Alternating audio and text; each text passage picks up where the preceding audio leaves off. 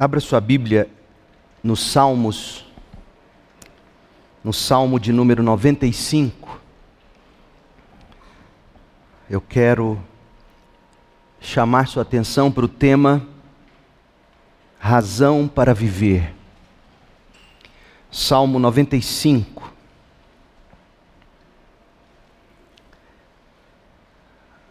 Lê-se assim na palavra do Senhor. Venham, vamos cantar ao Senhor. Vamos aclamar a rocha de nossa salvação. Vamos chegar diante dele com ações de graças e cantar a ele salmos de louvor. Pois o Senhor é o grande Deus, o, o grande Rei acima de todos os deuses. Em Suas mãos estão as profundezas da terra, a ele pertencem os mais altos montes. O mar é dele, pois ele o criou. Suas mãos formaram a terra. Venham, vamos adorar e nos prostrar, vamos nos ajoelhar diante do Senhor, nosso Criador, pois Ele é o nosso Deus. Somos o povo que Ele pastoreia, o rebanho sob o seu cuidado. Quem dera hoje vocês ouvissem a voz do Senhor, pois Ele diz: Não endureçam o coração como fizeram seus antepassados em Meribá, como fizeram em Massá no deserto.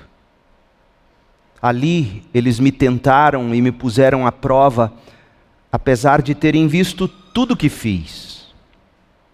Por quarenta anos estive irado com eles e disse: são um povo cujo coração sempre se afasta de mim. Recusam-se a andar em meus caminhos. Assim, jurei em minha ira, jamais entrarão em meu descanso. Essa é a palavra do Senhor. Qual é o propósito da vida? Por que você nasceu? Para o que você existe? O que Deus quer de você ou para a sua existência? Qual é a sua razão para viver? Ora, gente, não precisa ser filósofo para se fazer esse tipo de pergunta. Direta ou indiretamente, todo mundo se debate com a essência dessas questões. Quer ver uma coisa? Você já deve ter dito, ou você já deve ter ouvido alguém dizer o seguinte: seja honesto, seja honesta. Deus não me quer infeliz. Você já disse isso? Você já pensou isso? Ou você já ouviu alguém dizer isso? Deus não me quer infeliz. V vamos pegar essa sua afirmação. O que essa afirmação revela sobre o propósito último da vida para você? Quando você diz, Deus não me quer infeliz, Sabe o que você está dizendo de fato? Você está dizendo que o propósito da sua vida é a felicidade. Deus me criou para a felicidade. E assim, gente, na prática, tudo que você busca fazer tem como propósito obter esse fim, a felicidade. Não é verdade? Outra coisa, quando alguém posta nas redes sociais ou diz o seguinte: Você é a razão da minha vida. Eu já vi crentes dizer isso. Você é a razão da minha vida. Ou isso ou aquilo é a razão para eu continuar vivendo. Meus filhos são a razão de eu continuar vivendo, pastor. Já ouvi isso tantas vezes. O que tal pessoa está de fato comunicando quando ela diz isso? Ora, essa pessoa está dizendo que o propósito da vida dela é alguém, é alguma coisa, algum amor, um filho, uma carreira, um relacionamento. Enfim, alguém ou alguma coisa é a razão para essa pessoa viver. Mas, mas, será mesmo que o propósito da sua vida é a felicidade, por exemplo? Será mesmo? seja honesto, você de fato crê que tudo que Deus planejou e faz é para garantir sua felicidade? Será que, que Deus realmente te daria alguém ou alguma coisa que não fosse Ele mesmo, Deus, para ser a razão suprema, a razão principal do seu existir? Ora, gente, por mais que essa seja a atmosfera na qual a maioria das pessoas vive, e por mais que esse seja o ar que se respira, não é bem isso que a Bíblia revela sobre a razão para viver. O propósito supremo, principal de você existir, não é a sua felicidade, não são seus filhos ou qualquer outra coisa. A palavra final sobre o propósito da vida ou a razão para viver, a palavra final é a Bíblia. Então preste atenção nos seguintes versículos e tire suas próprias conclusões a respeito do propósito da vida, o propósito de Deus para a sua vida. Qual é o propósito do Criador para você? Que razão Deus dá para você viver? A primeira passagem bíblica é extraída do Antigo Testamento. Abra em Isaías, capítulo 43, versos 6 e 7. Deus dizendo pelos lábios do profeta Isaías, 43, de 6 a 7: Direi ao norte e ao sul, direi de um extremo ao outro da terra. Tragam de volta meus filhos e filhas, desde os confins da terra, tragam todos que me reconhecem como seu Deus, pois eu os criei para minha glória. Deus não diz, eu os criei para serem felizes, eu não os criei para viverem para os seus filhos, suas carreiras, ou seja o que for. Eu os criei para minha glória, fui eu quem os formou. Você não precisa ser teólogo por formação para deduzir de Isaías 43, 6 a 7, que Deus criou você e todo mundo para a glória dele. Essa é a razão para viver. Deus criou todas as coisas para a glória dele, este é o propósito mais abrangente de Deus para você e para tudo mais na sua vida a glória de Deus. O segundo texto bíblico que eu quero trazer para sua consideração é a oração do Pai Nosso de Jesus. Quando o Senhor ensinou seus discípulos a orar, qual foi a primeira coisa que Jesus mencionou? Você se lembra? Qual é o principal motivo pelo qual nós oramos? Pai nosso que estás nos céus, faça-me feliz. Não, a primeira coisa é Mateus 6:9. Portanto, orem da seguinte forma: Pai nosso que estás no céu, eu vou te pedir agora, meu Pai que está no céu, pela coisa mais importante, a razão de eu existir. Santificado seja o teu nome. Jesus ensinou seus discípulos a orarem colocando em primeiro lugar o, o, propósito último, o propósito principal para o universo, qual seja que todas as coisas santifiquem, consagrem, entesourem, desfrutem, glorifiquem a glória e o valor de Deus acima de tudo mais. Essa é a razão de viver. Portanto, Jesus nos ensinou a orar e tendo sido ensinados por Cristo, ele disse que nós devemos pedir ao Senhor que incline o nosso coração na seguinte direção: Pai nosso, cumpra em mim teu grande propósito, meu Deus, glorifique teu glorioso nome em mim, santifique, consagre o teu nome na minha vida, faça a tua vontade, traga o teu reino. O Senhor é o centro da minha vida, o Senhor é o centro de todas as coisas. Faça isso acontecer, e para que isso aconteça, eu preciso de pão, o pão nosso de cada dia me dá hoje. Para eu santificar o teu nome, eu preciso de perdão, perdoa as minhas dívidas. Para eu santificar o teu nome, eu não posso cair em tentação, eu não posso pecar, livra-me do mal, pois teu é o reino, o poder e a glória para sempre. Amém.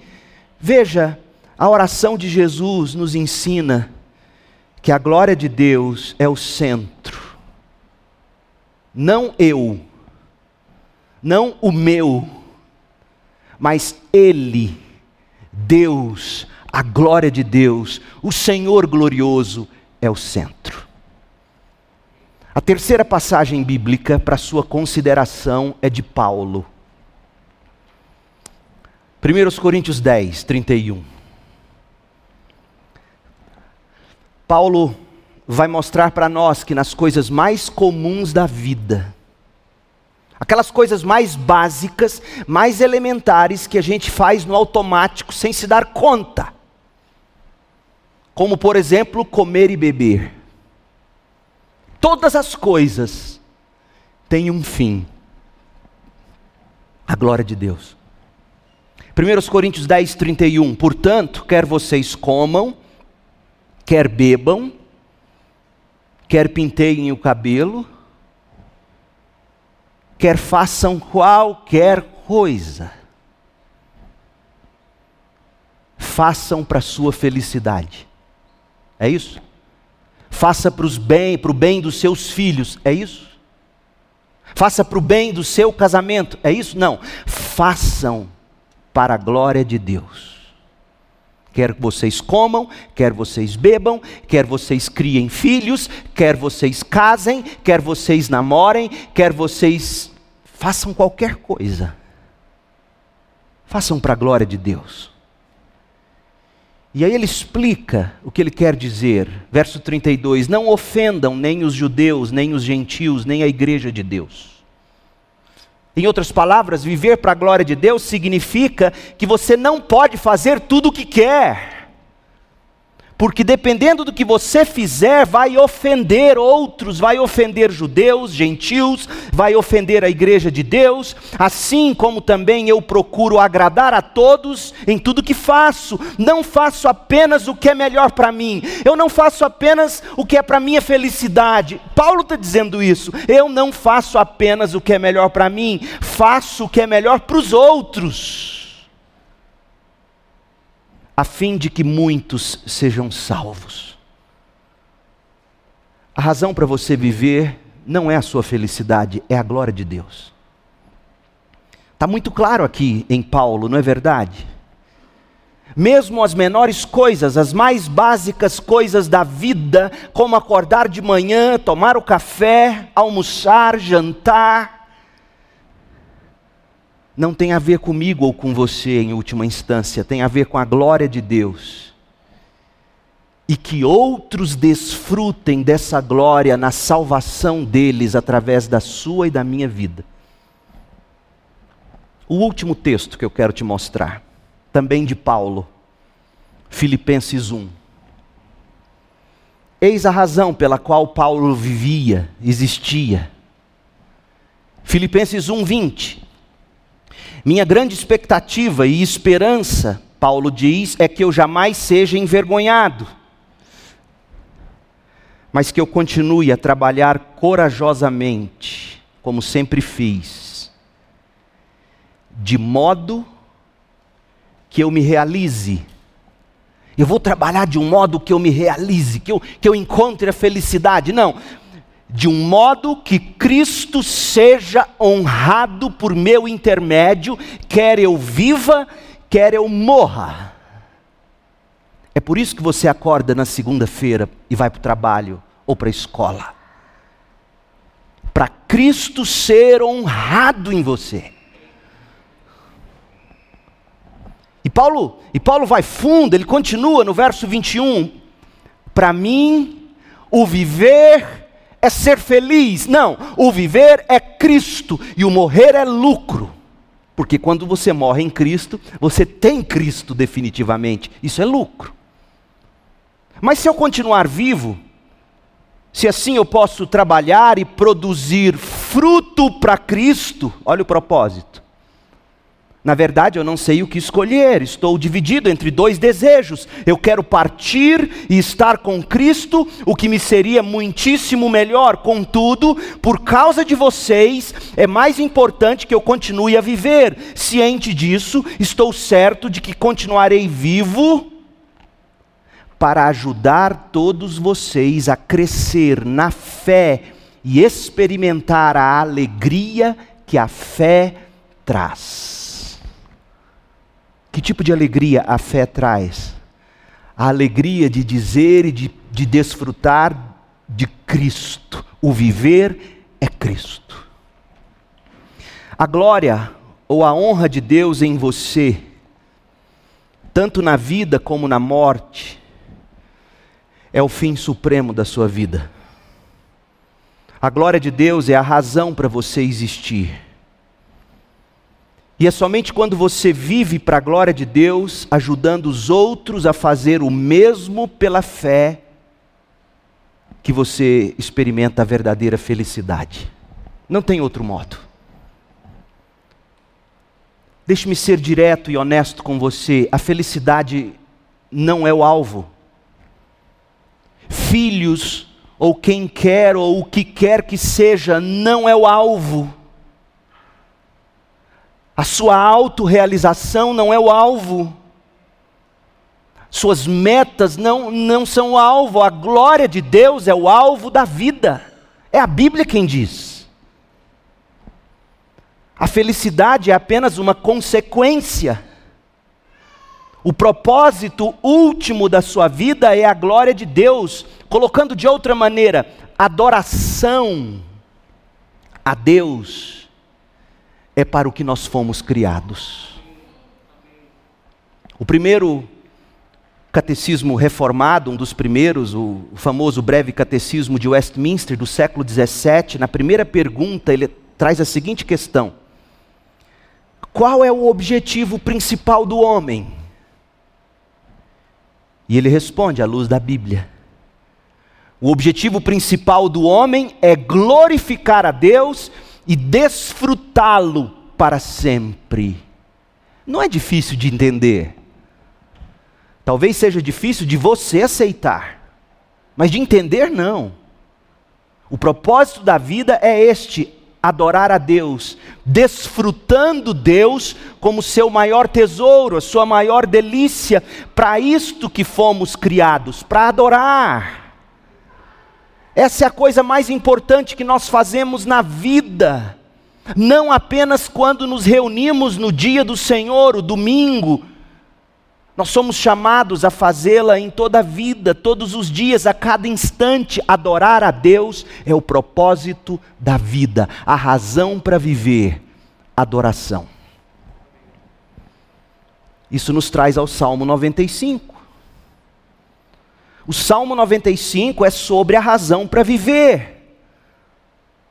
Volte para o Salmo 95. O Salmo 95 é um convite à adoração. Versículo 1: Venham, vamos cantar ao Senhor. Não há evidência interna direta sobre a data ou o contexto original do salmo.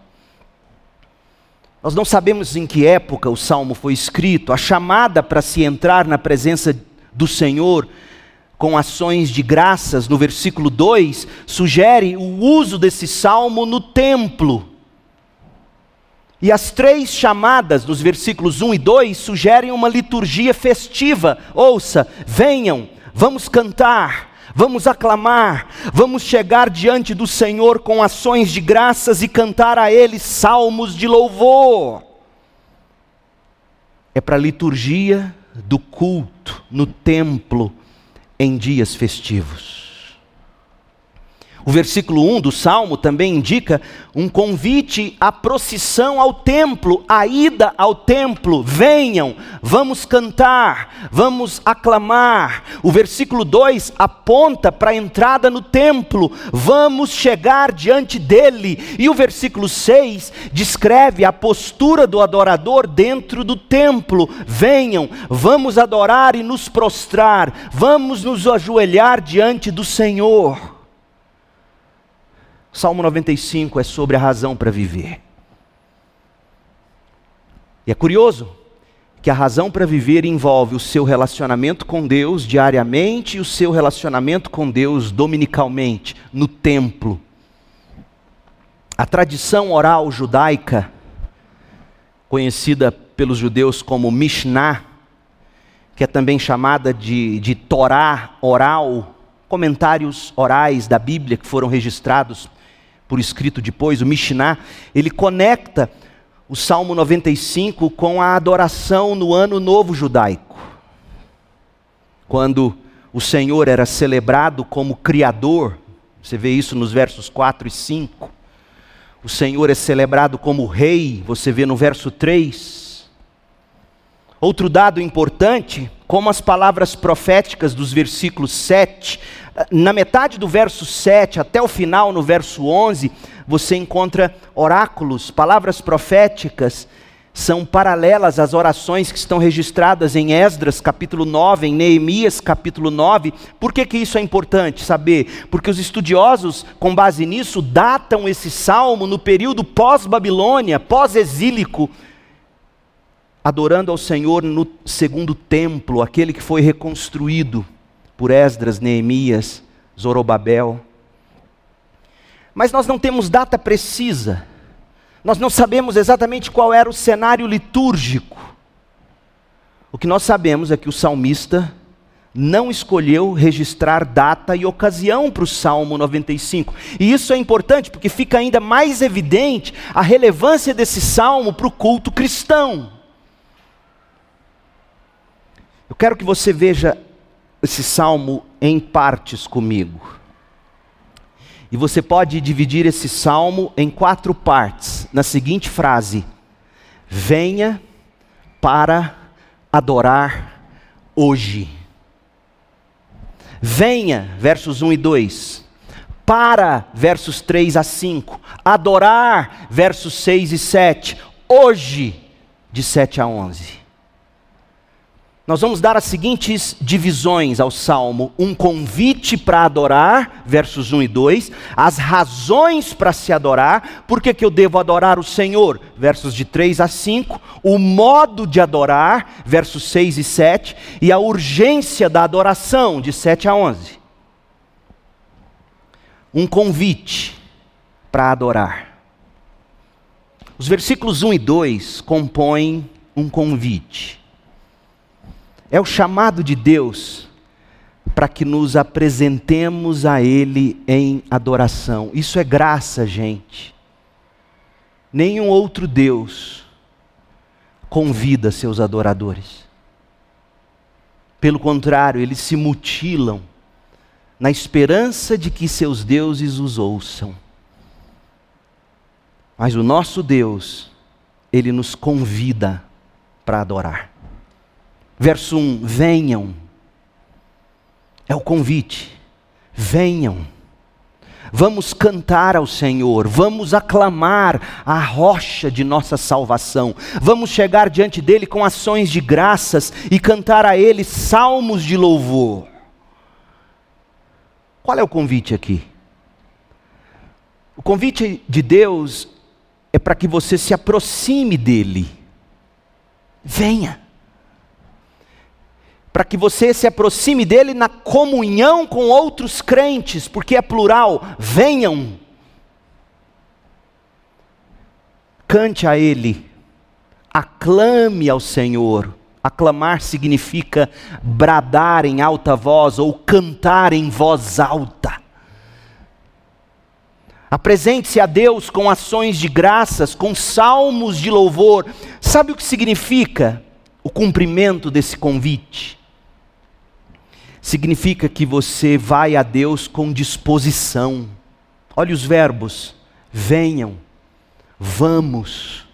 Isso requer disposição, requer afeição, porque também existe o verbo cantar, aclamar.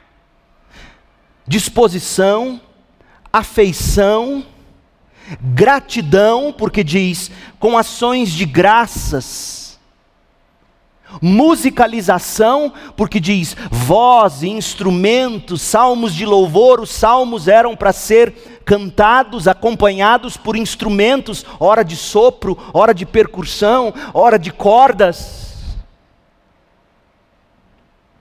E requer também revelação, porque o salmista diz: venham com palavras de salmos. Mas tem algo mais. Venham, vamos, vamos cantar, vamos aclamar, vamos chegar diante dele. Isso significa que o convite para adorar é um convite para que se traga outros com você, para que esses outros conheçam e celebrem o que está no verso 1, a rocha de nossa salvação.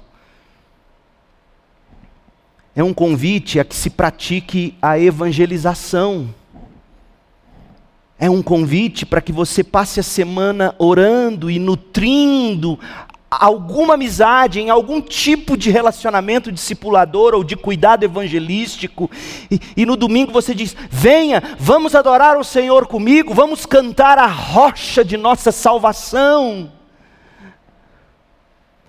É também um convite à comunhão na congregação com o povo de Deus reunido, a Assembleia dos Salvos. A espiritualidade cristã não é individualista, a salvação é individual, mas uma vez salvos, nós somos batizados, inseridos, reconciliados com Deus em Cristo, num só corpo que é a igreja. Por isso, os verbos estão sempre no plural. Vamos, venham, cantemos.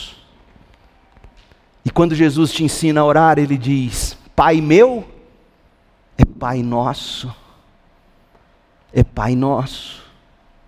Portanto, o convite para adorar é um convite para que se adore diariamente e dominicalmente. Dia a dia adore ao Senhor e no dia do Senhor, adore ao Senhor, adore-o com disposição, venham, vamos, adore-o com afeição, cantemos, aclamemos, adore-o com gratidão, com ações de graças, adore-o com musicalização, voz, instrumentos, salmos de louvor, adore-o mediante a sua revelação, palavras dos salmos e adore-o junto com seu povo, trazendo outros com você. Deus aqui está convidando você para aquilo que é a razão para o seu viver. De deixa isso marinar seu coração. Deus está convidando você para aquilo que é a razão para você viver, adorá-lo. A adoração no domingo não é desperdício, não é religiosidade, é mandamento divino. O povo de Deus, desde o início, é chamado a se reunir na presença dEle. O Apocalipse termina nos revelando o céu, o povo de Deus reunido diante do trono do Cordeiro, reunido como agora nós estamos aqui simbolizando, colocando em imagem o que é estar no céu, junto com todos os remidos de todos os povos, tribos, línguas e nações, adorando o Cordeiro. Essa é a razão para viver. A espiritualidade do crente ela é diária e ela é sim em torno da comunhão na igreja. Não deixem as pessoas te convencerem do contrário. Deus quer que você ordene a sua vida ao redor do seu domingo. Se desdobre a partir daqui. Por isso que o domingo é o primeiro dia da semana. O domingo é o nosso sabá, Deus não aboliu o sabá.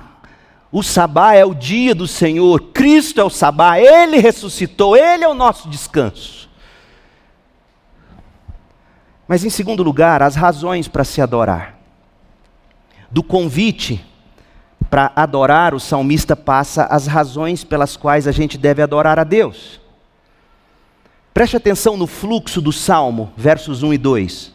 Venham, vamos cantar, vamos aclamar, vamos chegar diante dele com ações de graças e cantar a ele salmos de louvor. Esse é o convite. Aí vem o verso 3: Pois o Senhor é Deus. A Almeida Revista e Atualizada coloca: Porque o Senhor é Deus. Os versículos de 3 a 5 compõem um pequeno hino ao Senhor. E esse hino, do verso 3 ao 5, explica por que Deus é digno do nosso louvor e da nossa adoração. Por que, que Deus é digno da nossa disposição, da nossa afeição, da nossa gratidão, da nossa musicalização, da nossa reunião diante da revelação dEle na palavra? Por que, que Ele é digno disso?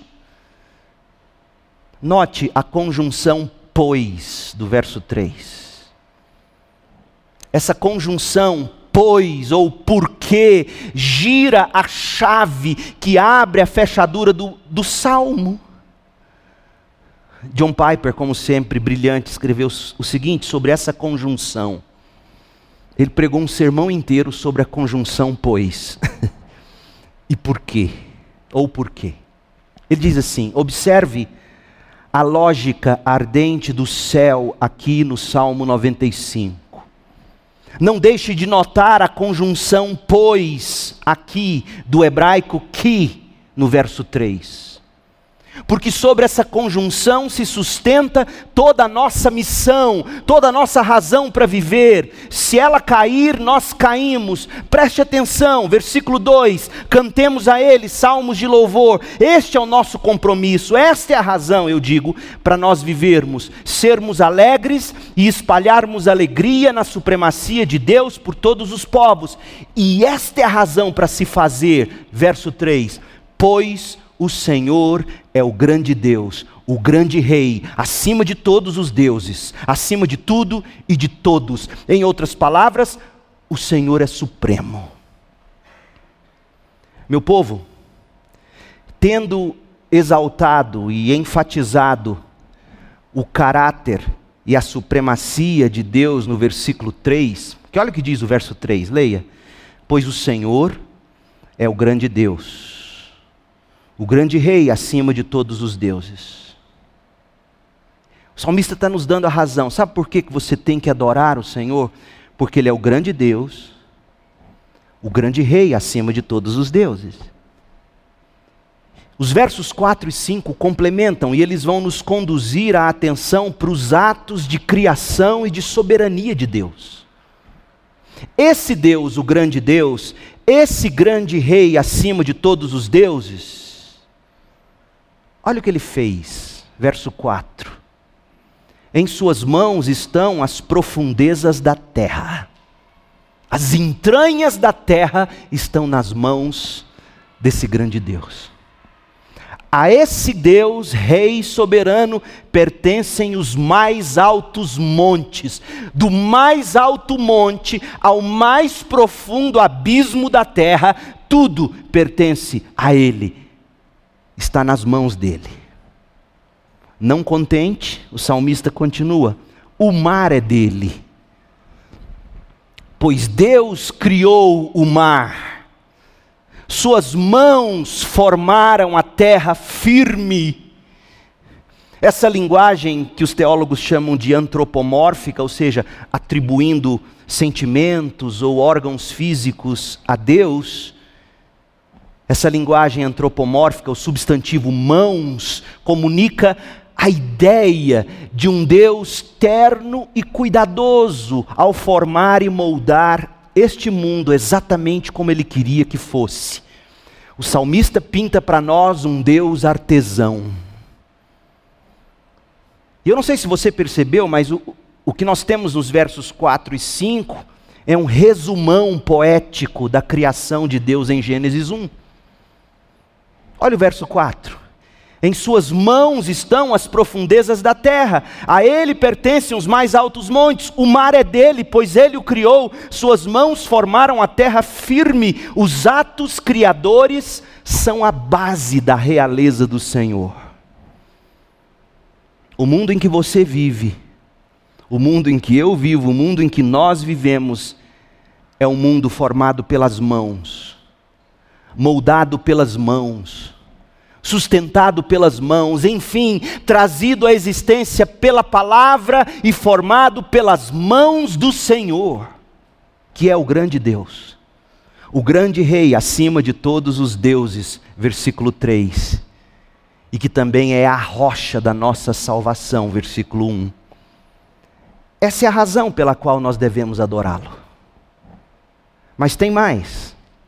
O salmista vai dizer que esse Deus é o nosso Criador, vai dar mais detalhes sobre isso. Ele criou o mundo, criou os mares, criou a terra, criou os abismos, criou os montes, ele criou a natureza. Mas ele também te criou. E ele é também redentor, salvador. E ele é um salvador que cuida de nós como ovelhas do seu pasto. Ele é o bom pastor. Olha como o salmista coloca no verso 6: Venham Vamos adorar e nos prostrar. Vamos nos ajoelhar diante do Senhor, nosso Criador. Deus é Criador. Verso 7.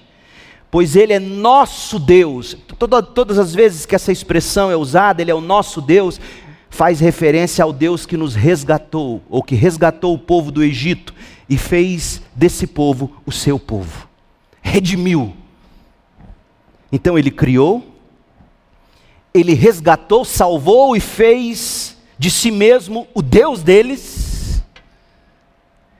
E mais, somos o povo que Deus pastoreia. Olha que coisa, gente. O rebanho sob os cuidados desse, cujas mãos sustentam o universo, são as mesmas mãos que cuidam das nossas ovelhas ou das suas ovelhas nós somos rebanho sob os cuidados dele. Por que você deve adorar o Senhor? As razões para você adorar o Senhor são a grandeza e a majestade de Deus, verso 3, a soberania de Deus, verso 4, a soberania dele por criação, porque Ele é o Criador, versos 5 e 6, e a soberania dele por redenção, porque Ele é o nosso Deus e pastor, versículo 7. É por isso que você tem que adorá-lo. Por que, que o mundo se recusa a adorar o Senhor? Porque o mundo não quer que exista um Criador. Se houver um Criador de fato, a pessoa sabe que ela presta contas da vida dela a quem a criou. Ela não quer um criador. Ela não quer um rei, ela não quer um soberano. Ela não quer um cuidado pastoral, porque o pastor ele não apenas leva ao pasto, mas ele também põe no colo e arranca o carrapicho. E se a ovelhinha começa a extraviar demais, ele vai lá, sabe como é que eles faziam? Ele ia lá, pegava, trazia, a bichinha fugia de novo. Ele trazia. Chegava num ponto, ele pegava a vara, ia na perninha dela e punha uma tala, caminhava com ela, para que ela então aprendesse que o lugar dela é no aprisco. O modo de adorar o Senhor.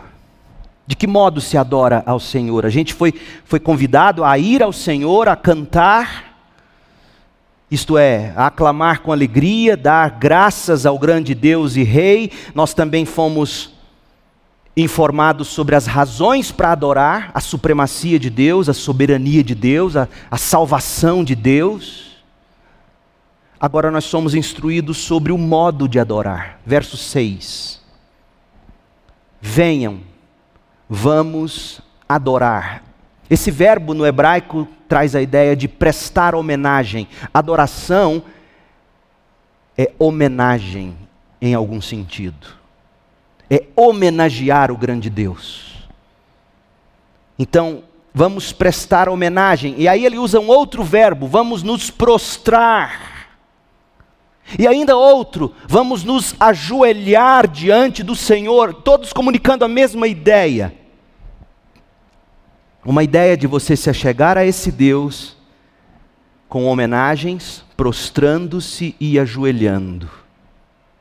Esse Criador soberano, supremo e salvador. Agora, o que todas essas imagens, o que todos esses gestos revelam sobre o adorador? Pense bem prestar homenagem, prostrar, ajoelhar. O que, que isso comunica sobre nós no ato da adoração? Comunica que o adorador é aquele que se rendeu, se rendeu ao soberano, é aquele que se curvou diante do, do Supremo, é aquele que se entregou nas mãos do pastor o meu cachorro Mac me ensina muito. Quando eu chego perto dele ele e ele quer se e, e ele quer me amolecer. Sabe o que ele faz? Ele se prostra. Ele se ajoelha, mas diferente. Ele, ele se prostra, ele se deita e levanta as perninhas e a barriga para cima. Como que dizendo: Eu sou seu. Você não vai chutar um cachorro assim. Você para o que está fazendo, agacha e coça a barriguinha. Esse é o nosso Deus. Essa imagem do homem, da mulher que, que se chega, se achega a ele para homenageá-lo, para se prostrar diante dele, para se ajoelhar diante dele, comunica isso. Está dizendo: eu me rendi a ele, eu me curvei a ele, eu me coloco à disposição dele. Pegue a minha vida e faça de mim o que melhor lhe apraz. E nessa rendição em adoração está toda a sua paz e sossego para sua alma. Quanta gente desassossegada, quanta gente sem paz. Porque não aprendeu que você foi criado ou que você foi criada para adorá-lo, rendendo-se a Ele. E por fim, a urgência da adoração. O salmo conclui com uma advertência. Verso 7, a parte B, até o final, verso 11, a referência é o episódio em Massá e Meribá. Esse episódio está narrado em Êxodo 17, de 1 a 7, e é usado como recordação em Hebreus, no capítulo 3, do verso 7 até Hebreus 4, no verso 13, e a lição é a seguinte: mesmo o povo de Deus tendo provado o cuidado anterior de Deus, Deus os libertou do deserto, Deus os levaria para a terra, Deus estava cuidando deles, mesmo assim o povo se queixou dele no deserto. Um de vocês me ligou essa semana comentando da leitura bíblica e falou isso, falou, pastor, é impressionante. O povo não muda. A gente não muda mesmo, não. Não há nada novo debaixo do sol. Há gente que sempre se queixa. Há gente que não para de murmurar. De murmurar. Esse, essa gente é como diria meu sogro, é igual gato, come miando. Miando. Essa gente se queixa até dos cultos. Essa, crente, essa gente se queixa nos cultos. O problema é que Deus não gosta de queixosos. Deus não gosta de murmuração. Deixe Deus mesmo dizer isso para você. Salmos, Salmo 95, segunda parte do verso 7. Depois de tudo o que descreveu sobre o ser de Deus, a necessidade da adoração, a razão para a adoração, o modo da adoração, aí vem essa advertência. Verso 7: Quem dera hoje vocês ouvissem a voz do Senhor. Pois ele diz: Não endureçam o coração, como fizeram seus antepassados em Meribá, como fizeram em Massá no deserto. Ali eles me tentaram e me puseram à prova, apesar de terem visto tudo que eu fiz. Oh, meu povo, não caia nessa onda contemporânea de colocar Deus à prova, isso é sério. você não chega Deus na parede. Você não põe Deus à prova. Ele não gosta de ser provado. Ali eles me tentaram e me puseram à prova, apesar de terem visto tudo o que fiz. Olha o resultado. Por 40 anos estive irado com eles. Você tem noção do que é andar com Deus irado sobre a sua vida? Por 40 anos estive irado com eles no deserto e disse: São um povo cujo coração sempre se afasta de mim, recusam-se a andar em meus caminhos, recusam-se a se render a mim, recusam-se a me adorar, recusam-se a atender o meu convite. Venham. E o primeiro resultado é que é que Deus fica irado. Quando você se recusa a viver pela razão para a qual você foi criado, que é adorar. Mas sabe, sabe qual é a segunda coisa que acontece? Você nunca sossega. Você nunca sossega. Olha o verso 11, olha como o salmo termina. Assim jurei em minha ira, jamais entrarão em meu descanso. Quanta gente sem descanso. Talvez você. E a falta de descanso é porque você ainda não entendeu que o alvo da sua vida não é a sua felicidade. O alvo da sua vida é a glória de Deus. É você adorá-lo, é você se render a Ele. E nessa rendição, você encontra o descanso. Deus puniu os murmuradores no deserto. Eles não entraram no descanso, eles não entraram na terra prometida, versículo 11. Com exceção apenas de Caleb e Josué, como está em Números 32, 11 e 12. Não entraram em Canaã, não provaram da plenitude, da bênção de Deus. Porque o queixoso ou o murmurador não prova da totalidade das bênçãos de Deus ele sempre morre no caminho.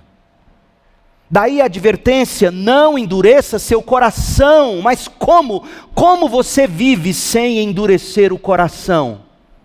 Viva o oposto do que viveu o povo em Massá e Meribá. Qual é o oposto do que o povo fez em Massá e Meribá? O oposto é, primeiro, ouça a palavra de Deus. Segundo, confie na palavra de Deus. Terceiro, pratique a palavra de Deus. Deus fala, Deus se revela, é o que ele diz no Salmo 95. Quem dera, verso 7, quem dera hoje vocês ouvissem a voz do Senhor. Nós lemos o Salmo 29 na liturgia do culto. A voz do Senhor despedaça o cedro. Quem dera hoje vocês ouvissem a voz do Senhor, pois ele disse: Não endureça o coração como fizeram seus antepassados em Meribá, como fizeram em Massá no deserto. Ouça Deus falar. Ouça pregações. Leia sua Bíblia. Separe tempo para Deus. Acalme o seu coração, desligue esse celular, leia a sua palavra de Deus, leia com um caderninho na mão, faça anotações, ouça Deus falar, não endureça o seu coração. Outra coisa, confie. Deus cuida dos seus. Verso 9: Ali eles me tentaram, me puseram à prova, apesar de terem visto tudo que eu fiz por eles. Me chamavam de mentiroso na minha cara. Apesar de tudo que eu tinha feito, por 40 anos eu fiquei irado com eles. São um povo cujo coração sempre se afasta de mim, recusam-se a andar em meus caminhos. Confie na palavra de Deus, confie nas promessas de Deus, confie na liderança espiritual do seu pastor sobre a sua vida, desde que ele não esteja fugindo do que a Bíblia diz. Que geração difícil de se submeter a qualquer tipo de de hierarquia, meu Deus, de instituição. Ninguém tem nada com a minha vida, igreja não tem nada com a minha vida, pastor não tem nada com a minha vida. Como assim? Eu sei, mas, mas não é bem assim. Confie. A palavra de Deus diz em Hebreus que você se submete aos seus líderes, você se submete à sua igreja. Foi Jesus quem disse isso. Quando ele diz, olha, leve o caso à igreja, e se ainda assim o fulano ou a fulana não se submeter, não mudar, desliguem ele. O chamado não é para você considerar a possibilidade de ser membro de uma igreja, é um imperativo. Seja e submeta-se, confie no cuidado de Deus. Pedro fala a mesma coisa em 1 de Pedro 5. Diz aos jovens, diz, olha, submetam-se aos seus líderes, aos presbíteros Confiem. Deus fala, se revela, Ele cuida, você o ouve, você confia e você pratica. Pratica, porque aqueles que não praticam são disciplinados. Olha o que Deus diz no verso 11: Eu jurei na minha ira, jamais entrarão em meu descanso.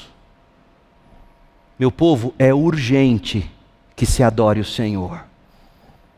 Portanto, ouça a palavra, confie na palavra e pratique a palavra e adore o Senhor. Qual é a razão para a sua vida? Qual é a razão para viver? Para o que você acorda todo dia? Que seja para adorar o Senhor. Duas aplicações para a gente ir para a mesa, para a ceia. A primeira aplicação é para a igreja, é para os membros da CIB. Neste salmo tem um convite à adoração. Viver para adorar o Senhor diariamente. Mas há também um convite ao culto. Há um convite à comunhão na Assembleia dos Santos, dominicalmente.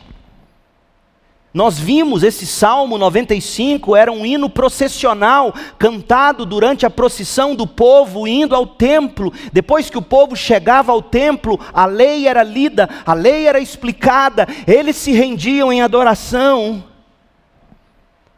A primeira aplicação que eu quero fazer para os crentes, membros da CIB, é que a sua vida ela tem que ser vivida na comunhão da igreja. O autor de Hebreus diz: não deixem de congregar, como é o costume de alguns. Essa ideia de congregar, ela não é apenas do Antigo Testamento, ela é do Novo Testamento e é do novo céu e da nova terra. Você precisa da comunhão da igreja, você precisa ir atrás dos seus que você sabe ainda não estão vindo. Você tem que, em amor, trazê-los. Estar na igreja não salva, mas estar na igreja é o que os salvos fazem. Quando você olha da superfície, o que distingue um salvo de um não salvo, um crente de um não crente, é que não crente não quer a igreja.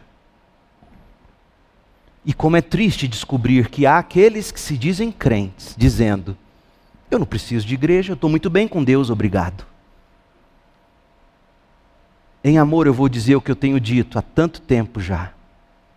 Você não viver congregando é sinal explícito de que não está tudo bem. Você precisa da comunhão da igreja. E uma aplicação aos nossos amigos. A você que não é crente ainda. Quando Adão e Eva pecaram, eles foram expulsos do jardim. Eles ouviram do Senhor, vão embora. Gênesis 3, de 22 a 24. Vão embora, saiam da minha presença. Eles foram apartados da presença do Senhor, eles foram destituídos da glória de Deus, como Paulo escreveu aos Romanos. Mas neste salmo você ouve o oposto do que Adão e Eva ouviram no jardim. No jardim eles ouviram: vão embora. Neste salmo você ouve: venha, venha adorar o Senhor, venha cantar ao Senhor. Há neste salmo um convite à adoração, um convite ao descanso. O convite à adoração está no verso 1, o convite ao descanso está no último verso 11. E a pergunta é: como chegar à presença de Deus? Como achar descanso? Por meio de Cristo, da vida e da obra de Cristo. Cristo é o caminho a Deus, Cristo é o descanso dos crentes. Hebreus 4, deixe-me ler para você. Hebreus 4, 8. Se Josué lhes tivesse dado descanso, Deus não teria falado de outro dia de descanso por vir. Logo, ainda há um descanso definitivo à espera do povo de Deus, porque todos que entram no descanso de Deus descansam de seu trabalho, como Deus o fez após a criação do mundo. Portanto, esforcemo-nos para entrar nesse descanso, mas se desobedecermos, como no exemplo citado, o exemplo de Cádiz, Israel em Cádiz, em Números 14, se desobedecermos, como no exemplo citado, cairemos. Esforce-se para entrar no descanso. Hoje, se você ouve a voz do Senhor, não endureça o coração. Venha a Cristo, entre na presença de Deus. Esse é o convite de Jesus. Em Mateus 11, 28, venham a mim todos vocês que estão cansados e sobrecarregados, e eu lhes darei descanso. Cristo é o seu descanso. Você quer descanso, eu sei disso. Você quer encontrar um amor perfeito, você quer filhos, você quer viver a vida de um modo perfeito, porque essa vida no modo perfeito é o jeito de você achar descanso. Mas nessa vida você não achará descanso. O descanso é Cristo. Você não foi criado, em última instância, para a felicidade. Você foi criado para a glória de Deus. E ocorre que, uma vez vivendo para a glória de Deus, você se torna bem-aventurado, verdadeiramente feliz. Essa é a maravilha do Evangelho. Hoje à noite eu convido a você a se render, a se prostrar, a se ajoelhar diante de Jesus e dizer: Chega, eu me rendo, eu quero descanso, eu quero, eu quero Cristo e eu quero viver para aquilo que é a razão de viver, a glória de Jesus. Eu quero honrar Jesus na minha vida. Eu quero honrar Jesus no meu trabalho. Eu quero honrar Jesus nos meus relacionamentos. Eu quero honrar Jesus com meu dinheiro. Eu quero honrar Jesus com meu corpo. Eu quero honrar Jesus comendo, bebendo, fazendo qualquer coisa. Eu quero honrar Jesus. Essa é a razão para viver receba Cristo como Senhor e Salvador e ache descanso para sua alma. Quem dera hoje vocês ouvissem a voz do Senhor. Salmo 95, 7. A verdade é que hoje é o dia do convite do Evangelho. Hoje é um dia que não vai durar para sempre. Hoje, agora é a hora de você abandonar o pecado, agora é a hora de você crer em Jesus e seguir Jesus. Você já se arrependeu? Você já confiou em Jesus para a sua salvação? Não adie, não endureça o seu coração. Outros deixaram para depois e pereceram, não entraram no descanso. Você foi criado para a glória de Deus a razão para viver é adorar a Deus. E hoje é o dia que Ele fez para você ouvir e atender ao convite. Venha a Cristo e sua alma viverá. Venham, vamos cantar ao Senhor, vamos aclamar a rocha de nossa salvação. E a você, crente, você que já professou sua fé em Jesus Cristo pelo batismo, você que está em plena comunhão na sua igreja, eu estendo o convite a você. Venha, venham à mesa do Senhor para celebrarmos a salvação recebida em Cristo Jesus. E enquanto nos preparamos para a mesa, eu termino com as palavras do Salmo 95, versos 6 e 7. Venham, Vamos adorar e nos prostrar. Vamos nos ajoelhar diante do Senhor, nosso Criador, pois Ele é nosso Deus Salvador. Ele é nosso pastor, somos o povo que Ele pastoreia, o rebanho sob o seu cuidado. Venha à mesa e participe e celebre. Feche seus olhos, eu quero eu quero orar por você.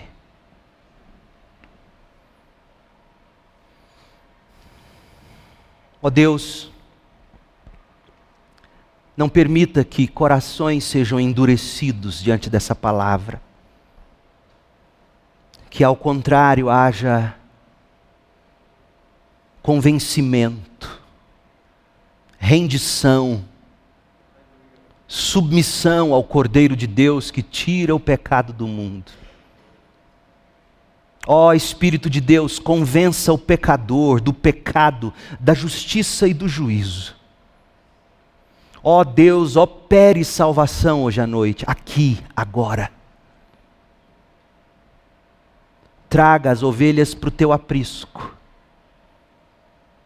Congregue aqui hoje teus eleitos. E obrigado pela mesa, pela ceia. Obrigado pelo corpo partido de Cristo, pelo sangue vertido no Calvário, pela salvação que recebemos e que agora celebramos à mesa. Em nome de Jesus. Amém.